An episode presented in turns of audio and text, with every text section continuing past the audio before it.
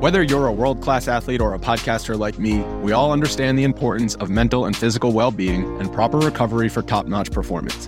That's why I'm excited that Unifyd Healing is sponsoring podcasts on the Blue Wire Network. Unifyd Healing is a new and super innovative global network of wellness centers powered by Energy Enhancement System, or EE System. If you haven't heard of the EE System yet, then you'll want to listen up. This technology promotes wellness, deep relaxation, purification, and rejuvenation. Wherever you are across the globe, access to a center is easy and affordable. Interested in experiencing the EE System technology for yourself? Go to unifydhealing.com slash bluewire to learn more and find a center near you. That's unified, U-N-I-F-Y-D, healing.com slash bluewire. No material or testimonials on the Unifyd Healing website are intended to be viewed as medical advice or a substitute for professional medical advice, diagnosis, or treatment. Always seek the advice of your physician or other qualified healthcare provider with any questions you may have regarding a medical condition or treatment and before undertaking a new healthcare regimen, including EE system.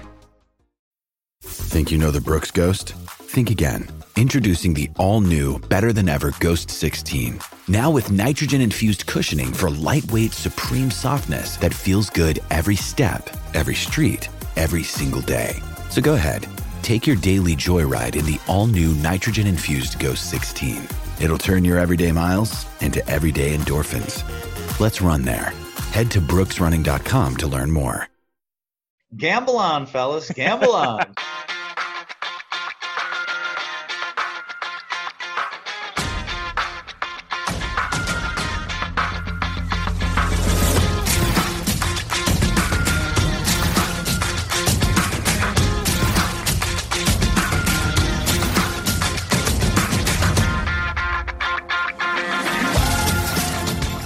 Welcome again to Gamble On, the weekly gambling podcast presented by USBets.com. I'm Eric Raskin, USBets managing editor and media director, and I'm joined by our senior analyst, Pulitzer Prize finalist John Brennan.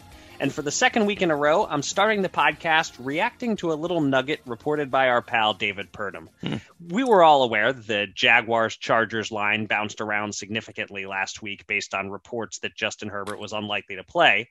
What I didn't know until reading Purdum's Monday article was that one late line adjustment was caused by the scoreboard operator at SoFi Stadium putting up an uh. image a couple of hours prior to the game of backup quarterback Chase Daniel, indicating he'd be the starter. Uh, the scoreboard operator was wrong, and Herbert played, uh, but none of the lines mattered much, with the Jags dominating and winning 38 to 10.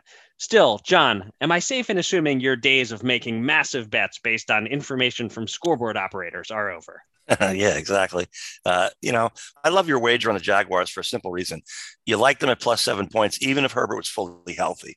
And clearly that was a major question just before game time. So he did play, yet you won anyway. So that strikes me as the perfect storm. You're not betting based solely on a possibly inaccurate assumption or because the scoreboard operator was oblivious to gambling interests or whatever, you know, so I like that. But, you know, speaking of which, I, I think I mentioned once that for one season of my eight covering the New Jersey Nets, the 1990s, I guess 1996, 97, maybe. I did a live five minute radio segment just before the start of each game. And I knew what the station wanted, I felt. So I'd worked the locker room, listened an hour before the game. And one favorite of mine was talking to the team star players were a little banged up, right? So mm. the team would listen official status, he's going to play, questionable, you know, probable, whatever. But having been on the beat a few years, I would prod the player a little bit. You know, we knew each other, and sometimes all it took was an eye roll or a sheepish smile, and I knew pretty well if the star was going to play or was going to be very limited or whatever.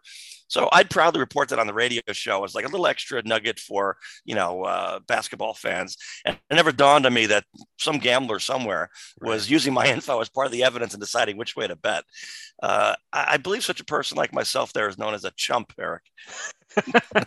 I would never use such a term to describe you, but uh, but yeah, you know, we we we talked about uh, a sort of related topic to the the scoreboard information type thing recently with the statistics on sports bettors using Twitter that we discussed hmm. recently, and you know, I have definitely had moments where I happened to be looking at Twitter just as some news about a player broke, and I immediately jumped on one of my sportsbook apps to see if I could bet it before the line moved, hmm. and that's always without me having verified the information information I just saw on Twitter. Yeah.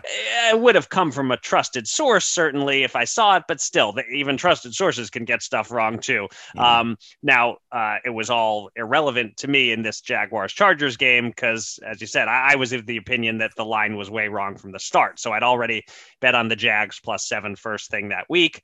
I had the Jags money line and I had my sweet, sweet plus 912 parlay on Uh-huh. Jags and Lions money lines, which, no, never mind. The Lions blew a 10 point fourth quarter lead because, Oh, of yeah. course, they did. Uh, so, you know, I've learned my lesson, John, about betting parlays with our shared bankroll, but Mm. uh, apparently I haven't learned my lesson in real life yet.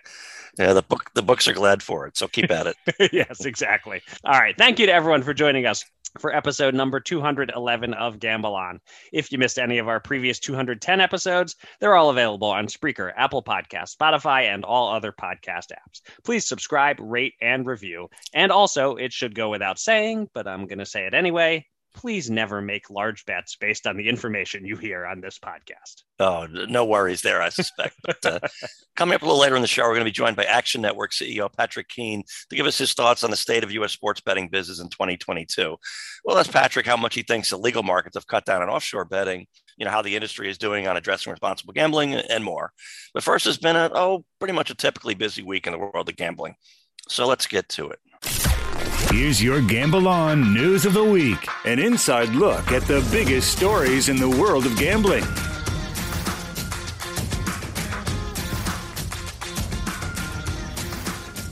These are the final days of AGA Responsible Gaming Education Month, so we'll start the news segment with a responsible gaming story. Last Thursday, several major online gaming operators joined together to announce a 12 point pledge committing to principles of responsible online gaming. Among the operators working together on these principles are FanDuel, DraftKings, BetMGM, Bally's, and Entain. I won't go through all 12 principles, but they include preventing underage or excluded gamblers from playing, using socially responsible advertising, encouraging customers to bet responsibly in various ways, etc. Uh, as far as I know, this is the first step like this made by a group of operators working in unison. But will it be reflected in serious actions from these operators, or is it just lip service? That's the big question the skeptical among us in the industry are asking. Uh, John, how big a deal is this in your view? And do any of the pledges of principles that they list particularly catch your eye? Well, you know, the typical path for these sort of things I've found over the years is uh, tends to be that it starts with just just lip service, but often over time, you know, the do good stuff uh, begins to add up as Mm. common sense. I mean, underage players slipping through the cracks, for instance, or compulsive gamblers blowing all their money to a sports book. You know, th- those those raise the bottom line a little bit, you know, in the short run, uh, literally. But the blowback from that is very likely to be far more damaging uh, in the long run than, it's, than it is profitable. So, you know, and once doing the right thing gets recognized as being also one of the smart things, you know, that's when real progress is made. Uh, I want to add that, that it's really good to see that former Gamble On guest Craig Carton, who's a WFAN sports radio talk show host here in the New York City area and a recovering compulsive gambler, he's extended his partnership with FanDuel. Mhm. You know, Craig is a bit in the shock jock mode that is not my personal cup of tea, but he also has uh, a sort of brashness that attracts young, potentially compulsive sports fans. He's edgy enough that when he gets serious about the possible disaster that lurks in irresponsible gambling, he has a credibility that many others would not have with that fan group. So I think that partnership's even bigger than the 12 principles, frankly, although I think those are positive step as well. Yeah, you know, I, I've gotten in the habit of listening most weeks to his "Hello, my name is Craig" Mm. show as a podcast when it drops on Saturday mornings. Uh, not every week, but but usually I catch Mm-hmm. Yeah. it. It's pretty good. Um, and speaking of former Gamble On guests, um, our colleague Mike Seeley wrote a good piece on Sports Handle this week where he got uh, a couple of RG experts who've been on our podcast to, to comment on the 12 point pledge. Uh, he talked to Keith Whyte and to Brianne Doura-Schawohl, and they both essentially said, you know, this is encouraging to see but I'm a little skeptical. Um, specifically, Keith noted, quote, I like it a lot because it helps set a standard for responsible gambling, and it very implicitly calls out the people who haven't signed on to raise the bar. Um, but he pointed out uh, some of these companies offer social casinos for play money, which are not regulated, and some operate in DC, which Keith said doesn't have full consumer protections in place. So he was poking a few holes in it. Um, and Brianne had a good quote in, in pointing out that they really need to get every operator on board. She said, as wonderful as it is to see these operators commit to these standards, the truth of the matter is the market is only as safe and as strong as the weakest operator. Um, in terms of some of the specific principles, the, the one that caught my eye was this one. We encourage patrons to set a budget that they can afford to and never play beyond their means and not view gaming as a means to financial success. I want to see how they do that. You know, I, have never seen an operator encourage me to set a budget. You know, I, have seen that NFL NCPG ad that encourages it, that that mm. have a game plan slogan, but I just really want to see how this is put into use. Whether going forward, when I open a new account somewhere, will I get a message explaining setting a budget and bankroll management and that I should view this as entertainment and not as a way to get rich? I don't know. I, am just curious to see how they're going to put those words into action. Um, and the one other thing I'll note is that since there is a principle about uh, the employees of these companies getting RG training, we may as well take a moment to pat our parent company on the back, as um, somewhat to my annoyance, uh, you and I and everyone else we work with has had to sign up for two separate Zoom seminars in October discussing RG. It's great that they're doing it. I, w- I was half joking about finding it annoying. I'm just kind of tired of meetings and seminars, but obviously the good outweighs the annoying here. Uh, yeah, I mean, I, I think this stuff is worthwhile, and, and I like the idea of sort of peer pressuring uh, the other companies. Although if yeah. they don't sign on right away, then it sort of seems like that'll be going through the motion. So, uh, but you know, it's better than nothing. But uh, I, you know, I think the the budget thing, you know, for us and for others in new markets that have big bonuses, you know, one of the most obvious things to do is uh, in over four years, I've never put another nickel into any of my accounts. You know, I started out way ahead because they gave me some so many bonuses and i've never you know knocked out that entire amount and i think right. you know that would be something to have people keep in mind. How often do you you know to do you re- replenish your account? And should you be doing you know maybe maybe take a month off if you run out of money again I mean, I'm never going to run out of money, to be honest with you, but I'm still cheap. right. right. And as uh, although uh, if you if you experiment with more of those thousand dollar quote unquote risk free bets, maybe then uh, you could get yourself into trouble. But uh, I, it sounds like you're done with that. But uh, but yeah, no, I mean, it's definitely a little tricky for the sports books and the you know casino operators and all that. Is that redepositing is central to their financial yeah. uh, plan. You know, that's how they make their money is, you know, not from the people like us who may deposit once. And if we do grind it down, we're probably not going to deposit a second time. Uh, that it's the people that put in a thousand bucks, it d- disappears in a month. They put in another thousand bucks and they just rinse, repeat, rinse, repeat. That's, you know, so it, it is a tricky thing that they want you to be responsible, but they also do want you to keep depositing as long as you aren't uh, a true problem gambler. Yeah, that's what makes it such an odd business. You know, uh, the the standard thing is you when you have a recreational uh, a hobby, whatever. You spend a certain amount of money, you know what it costs, you get whatever you get, and that's the end of it. Here, you might lose everything, you might win a lot, you know, mm-hmm. eh, you never know. And so, in the course of a year, one person makes eight thousand dollars, another person loses twenty, and you know, most people hopefully only lose like five or six percent of what they bet, and that's not a big problem. But, right. but um, it is sort of a unique industry in that way, and uh, so I, I don't know how they solve this exactly. Yeah. All right, for our second story, let's go to the state of Maryland. And anyone paying close attention to Gamble On knows that almost every recent Maryland story we've touched on has been a negative one uh, about the state's sports betting launch date.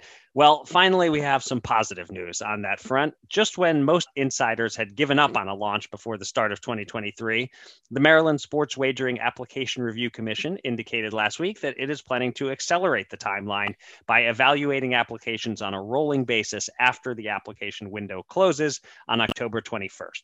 That has some expecting books to begin going live in November and has at least raised confidence in a launch before the end of the calendar year it's minor news, but when it comes to the Maryland launch timeline, even minor positive news is a big deal.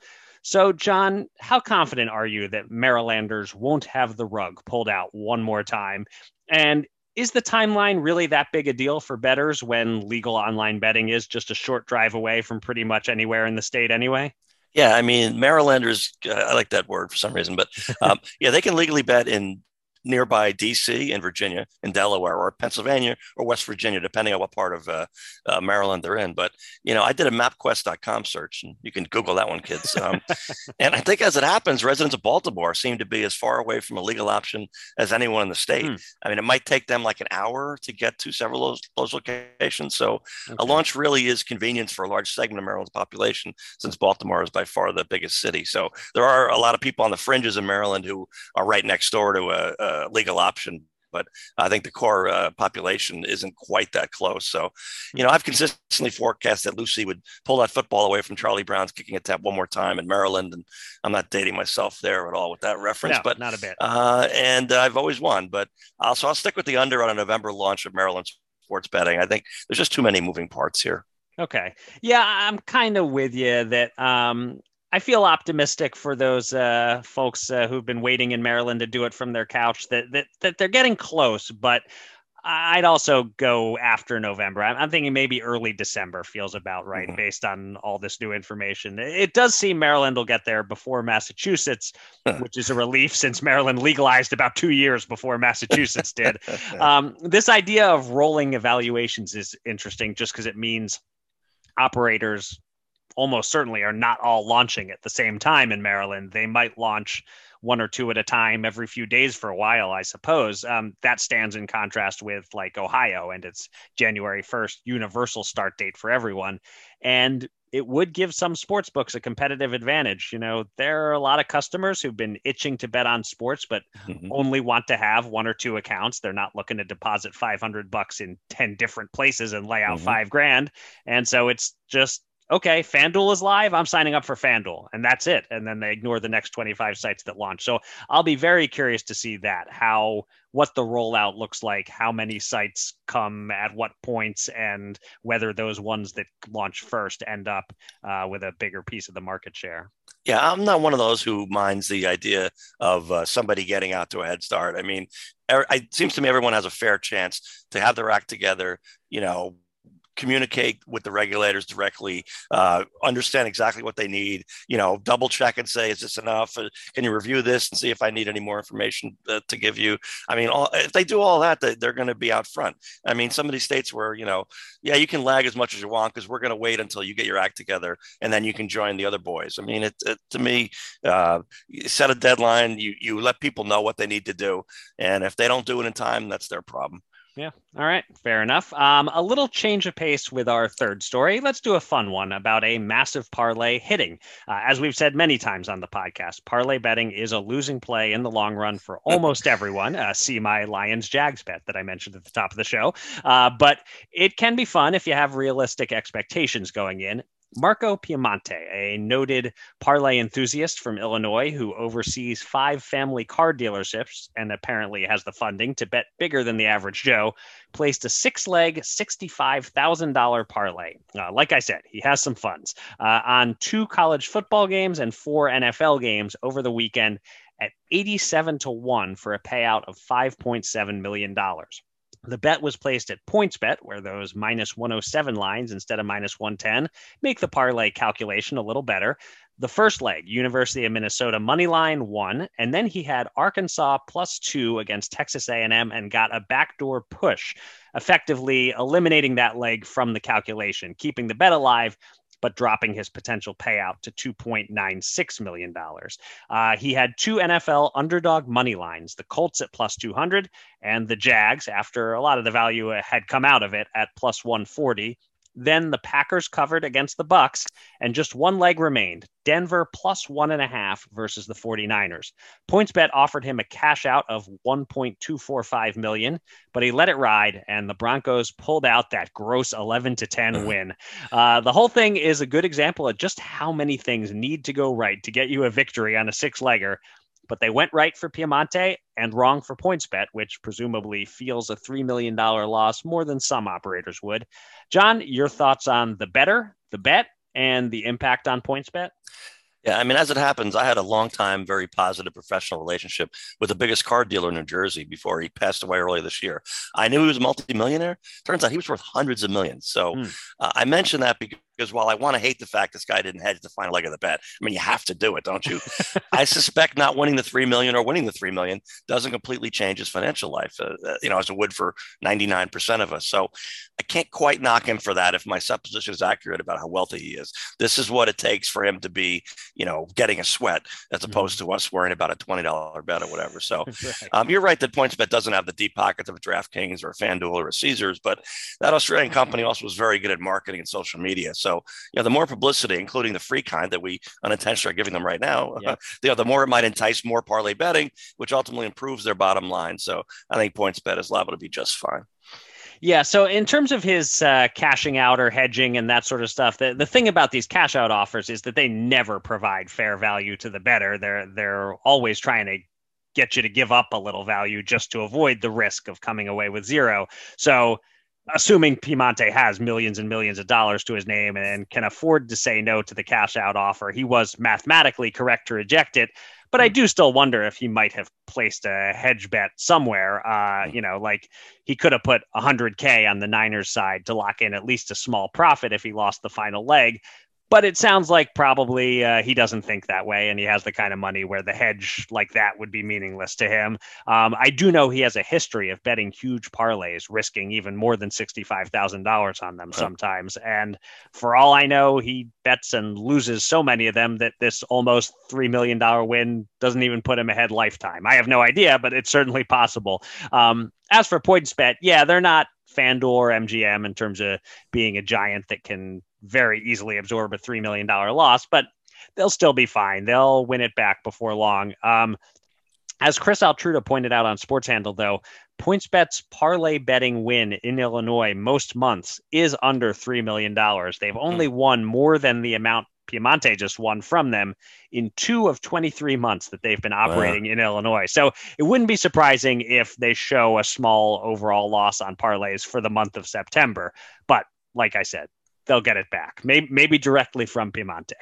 Oh yeah, that's absolutely the case. I mean, there's never a guy that wins that amount says, "Yeah, you know, that was great. I think I'm gonna retire. I'm not gonna right, play parlays anymore." That's not gonna happen. He's gonna bet more money on parlays. He's gonna lose most of them. It, it may take him quite a while to lose the whole three million, but right. he'll lose plenty of it. It's time to welcome a special guest from the world of gambling. Let's get to the Gamble On interview.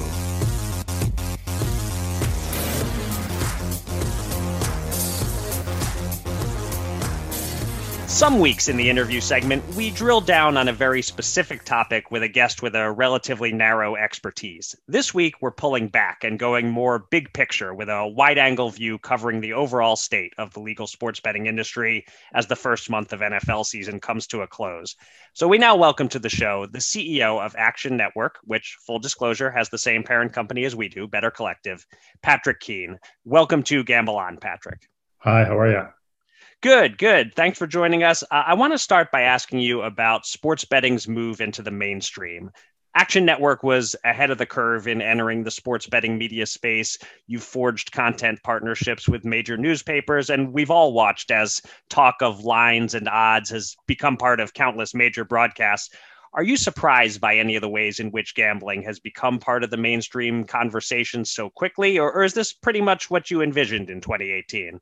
It, it, absolutely is what we envisioned. And when we put this company together, even before the the uh, repeal of PASPA, we knew that this would become an, a very large business, even if it wasn't legal in several states. So um, we had always been confident that sports betting was something that was not even necessarily in the shadows, but was really a big part of the general consumer sports viewing, sports watching, sports attendance experience.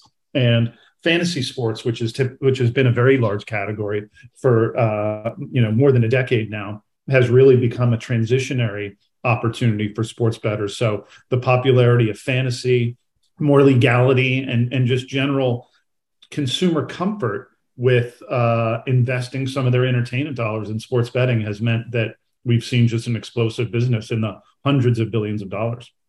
Looking back, uh, does it seem strange at all or silly maybe even that you know announcers like Al Michaels had to be cutesy about mentioning point spreads for so long now that we're in this new era where people can be more upfront about it?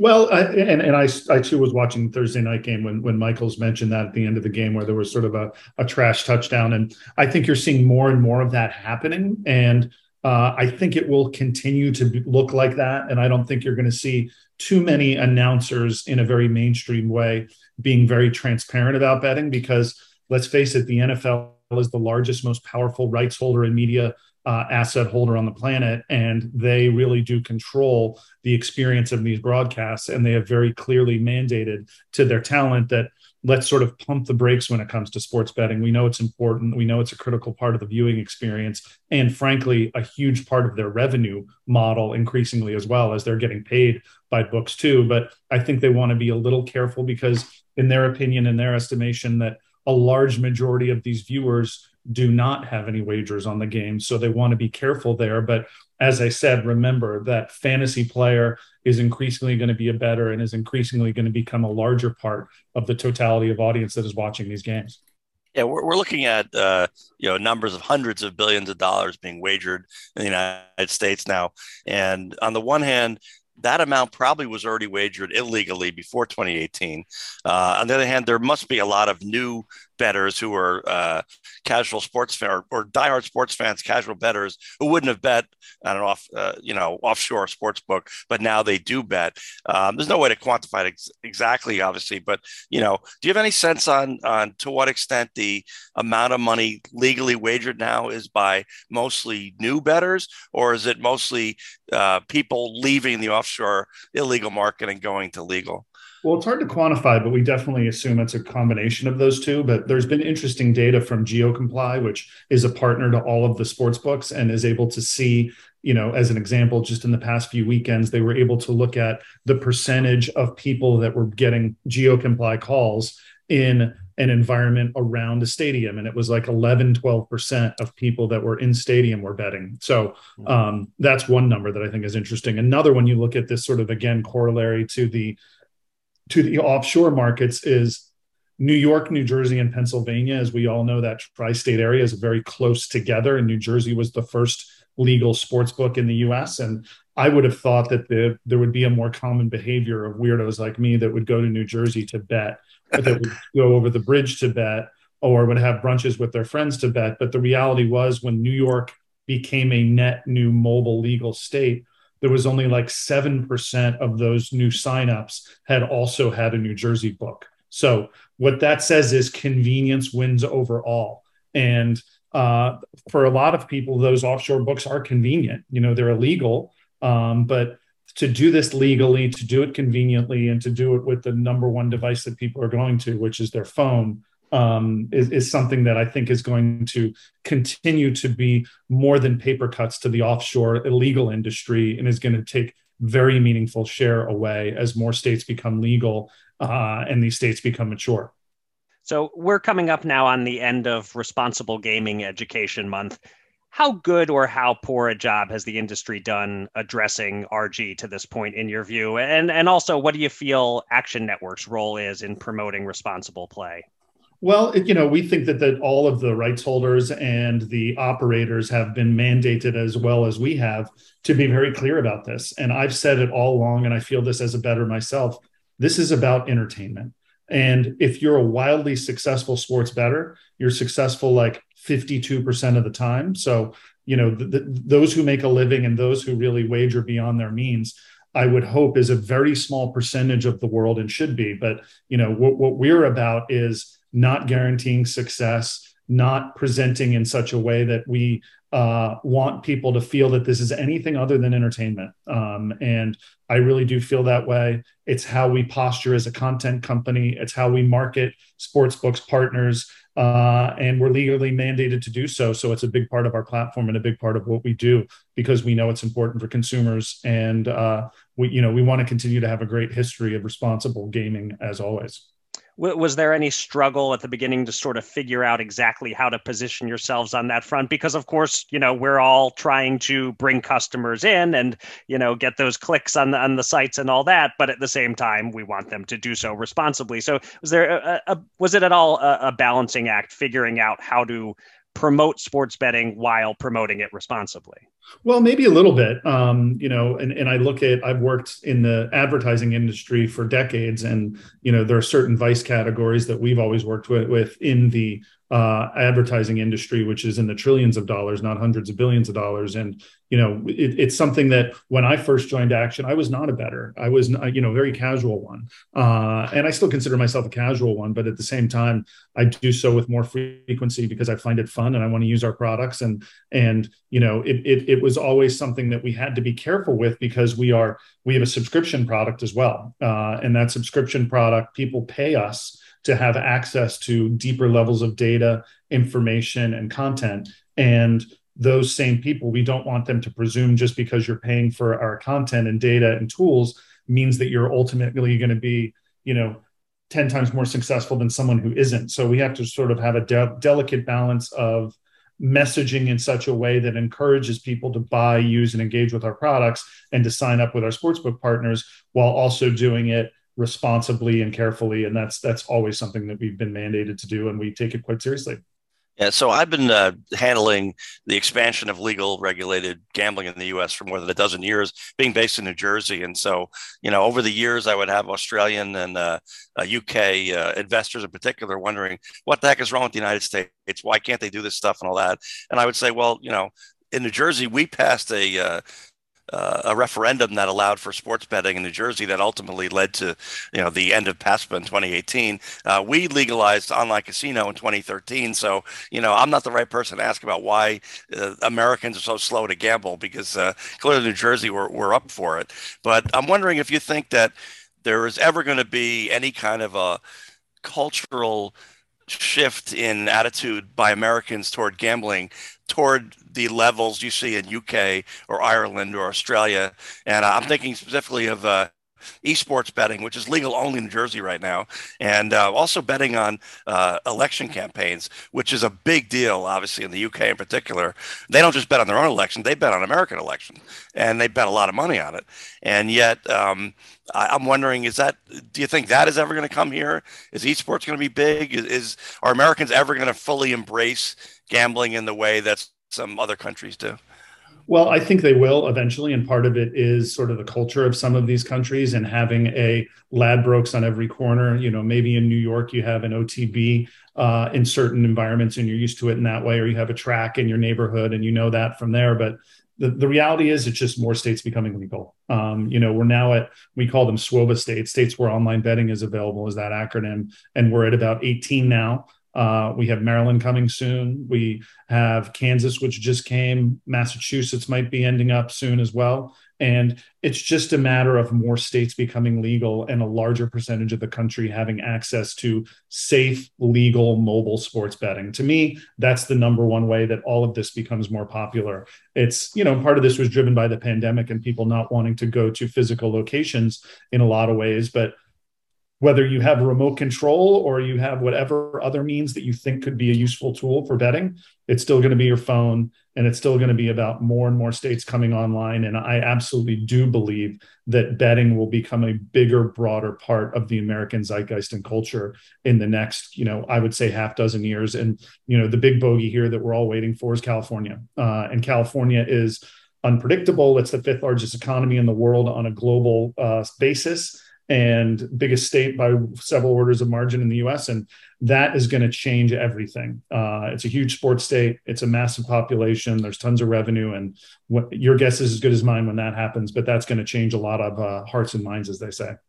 Yeah, well, one follow up on that. Uh, elections, I, I I can't get my head around betting on elections. Uh, you know, maybe that's a traditional American mindset. And like I said, I know other countries do it. A lot of other countries do it. But I mean, is that something? It may be a little beyond you know it's, your your company's yeah, no, interest, people, but could it happen? It, or it's something people care about. So in the last uh, election, the 2020 election, um, we had our highest days of traffic in the history of the company. Um, and that's because we cover it. You know, Action Network will always cover where there are markets. Um, you know, esports is a little less on our radar, to be honest. Esports, I know, is is large in Asia. I know it's large in Europe. You know, our typical user has less of an interest in esports, uh, but they certainly have an interest in everything from betting on you know the oscars to elections. And as i mentioned and part of it is doing good seo work and having very strong content but we had explosive record breaking traffic around the last election. Uh, so uh, I, I always follow and, and bet as i say with my users. And if my users are engaging in this content and it's very popular then i know for a fact it is all right. Well, one last quick thing before we let you go, Patrick. I know you're an Eagles fan, as am I. So, uh, what what are fair odds right now on our Birds to win the Super Bowl? They got to be like minus a thousand to win it all, right? well, I, I got them earlier in the season. I, I, I forget. I think they're like plus four fifty or something like that right now. Um, but you know, looking at, I'm, I'm being asked to uh, uh, cash out of several Eagles bets that I've made early in the season, including several to win the division before uh, Dak got hurt. Also, the nine and a half win total uh, and Super Bowl. So I'm looking good on all those, but knock on wood, we still have some time and, and, and there's a lot to go. But I feel very confident as long as these Eagles can figure out special teams, which is really the only phase of the game that they're not excelling in right now.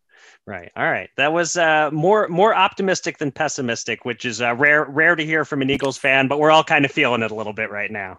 Yeah. Well, great great to catch up, and uh, best of luck. Thanks so much, Patrick. Great talking to you. Great. See you guys later. All right. Thanks, Patrick. Two men. Two men. Ten thousand dollars. Will they run it up or blow it all? It's time to check in on the Gamble On bankroll.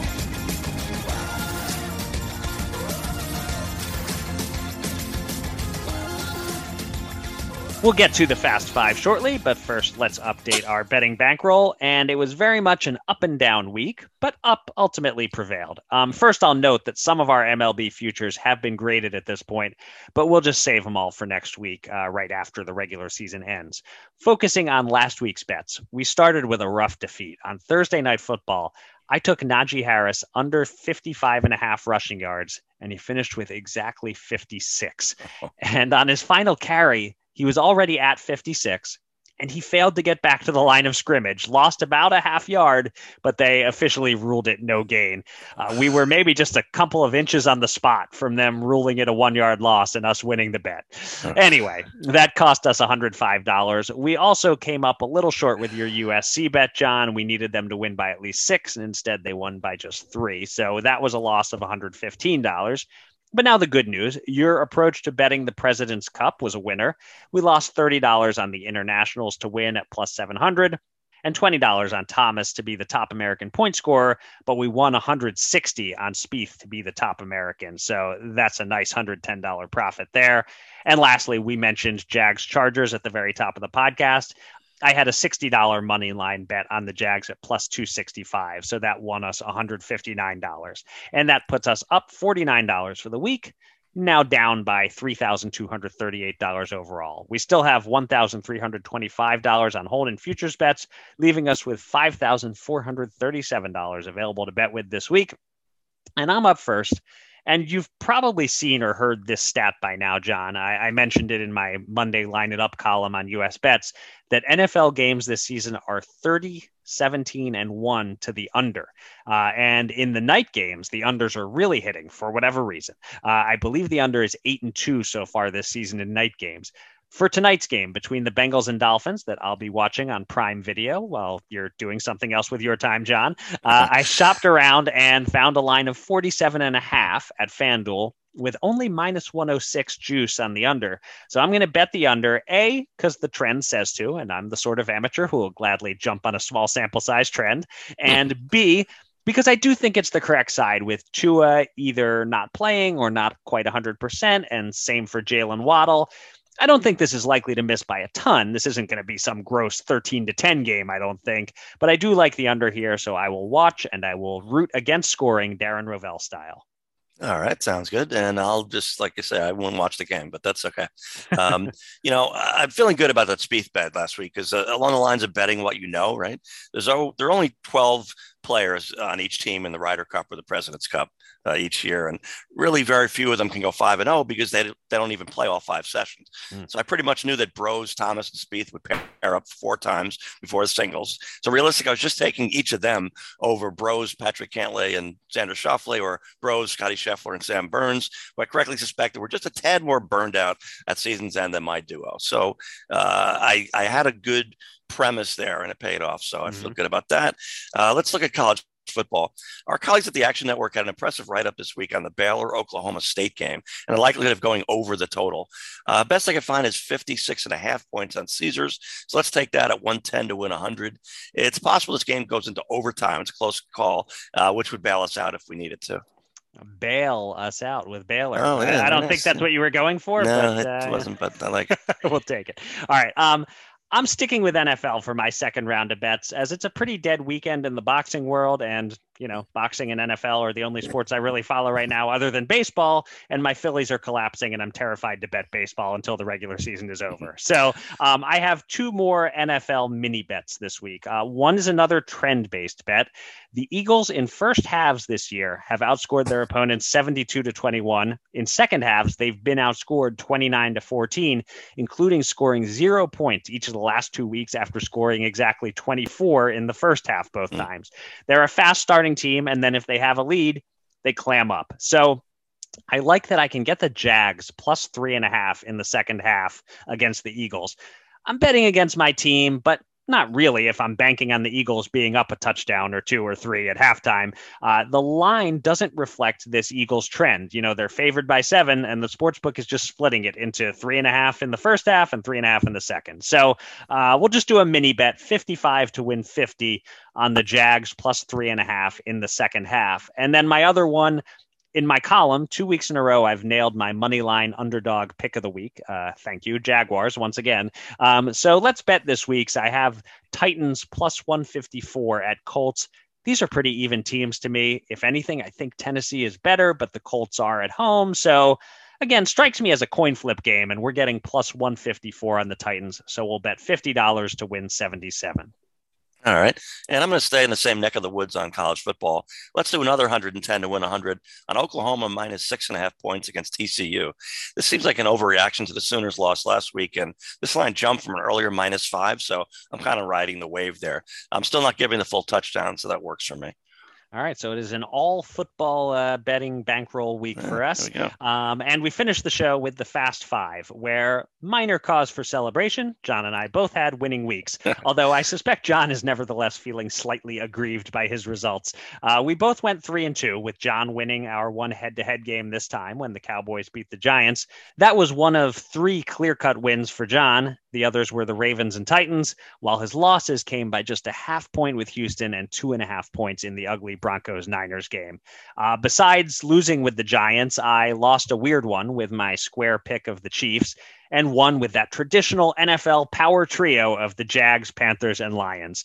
Uh, so I'm now eight and seven on the season. John is two games behind me at six and nine, and I'm up first this week. And I'll start with the London game. Uh, there's no home team there, really. The Vikings are favored by two and a half over the Saints on this neutral field. The Saints are banged up and just not all that good. We're on the correct side of the hook uh, with the team that I think is clearly a, a notch better. So give me Minnesota minus two and a half. Uh, next up, I just got done explaining why I think the Titans on the money line are a good bet at Indy and on the spread at Superbook for the contest we're getting the hook plus three and a half. So that's pretty much a no brainer for me that they can lose by a field goal and I'd still be on the winning side. Um, now there are some really great games this week on the NFL schedule: uh, Bills, Ravens, Bucs, Chiefs, etc. But I'm not picking any of those. I'm finding myself locked into the very worst games, including Bears at Giants. One of these teams is going to be three and one after this game, which is wild. And I think it's the Giants. Uh, yeah, they burned me last week, but they didn't really burn me. It was a close game all the way. They're bad, but not awful. Whereas the Bears, I think they're a legit bottom five NFL team, despite their two and one record. Justin Fields sure looks on his way to being a bust. The Giants are giving three at home. I think they can cover that. Uh, another clash of juggernauts, the Lions hosting the Seahawks. I'm shocked the Lions are only favored by four here. Yeah, D'Andre Swift is hurt, but Jamaal Williams can step right in their magnitude's better than this Seahawks team, in my view. I thought the line would be six or seven. So definitely give me Detroit minus four. And lastly, back to the NFC East and keeping all five of my games in the early window. I'll repent for last week's Giants pick by taking Dallas minus three at home against Washington.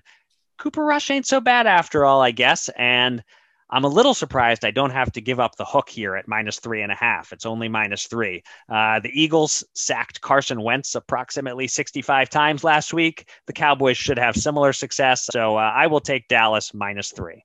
All right. Uh, well, Dolphins quarterback Tua, Tua, whatever. Yeah. Um, he says he'll try to play in a Thursday night game in spite of a sore back. Well, he tried that in the second half last week and it didn't go that well. No. So make this bet a referendum on backup quarterback Teddy Bridgewater, and I'm not buying that. So I'll give the Bengals minus four points, as I think they're better than the Dolphins anyway. Um, bad offensive lines and shaky quarterbacks are my next theme. So I'm going against you. Bears plus three against the Giants and shell shock Daniel Jones, who's preparing to be sacked six or eight or 20 more times. Um, this could be an incredibly low scoring game because Justin Fields is a bust, as you say. Uh, and then Steelers minus three and a half versus the Jets, the Giants Meadowlands mates, uh, with inexperienced Zach Wilson making a season debut and taking a beating there another game, there might be very few points in. Yes. Um, lots of Super Bowl talk surrounding your giddy Eagles, but like the Dolphins, they come down to earth this week. And 1972 Dolphins popped the champagne corks yet again, as there will be an no undefeated team this year. Now the Eagles are going to fall to the upstart Jaguars, but I get six and a half points as a cushion just in case the Eagles do sneak by and maybe score a touchdown or so in the second half. Um, finally, the Raiders are the only 0 3 team in the NFL, and they remedy that easily. Uh, somehow only minus three points against the laughable and coachless Broncos.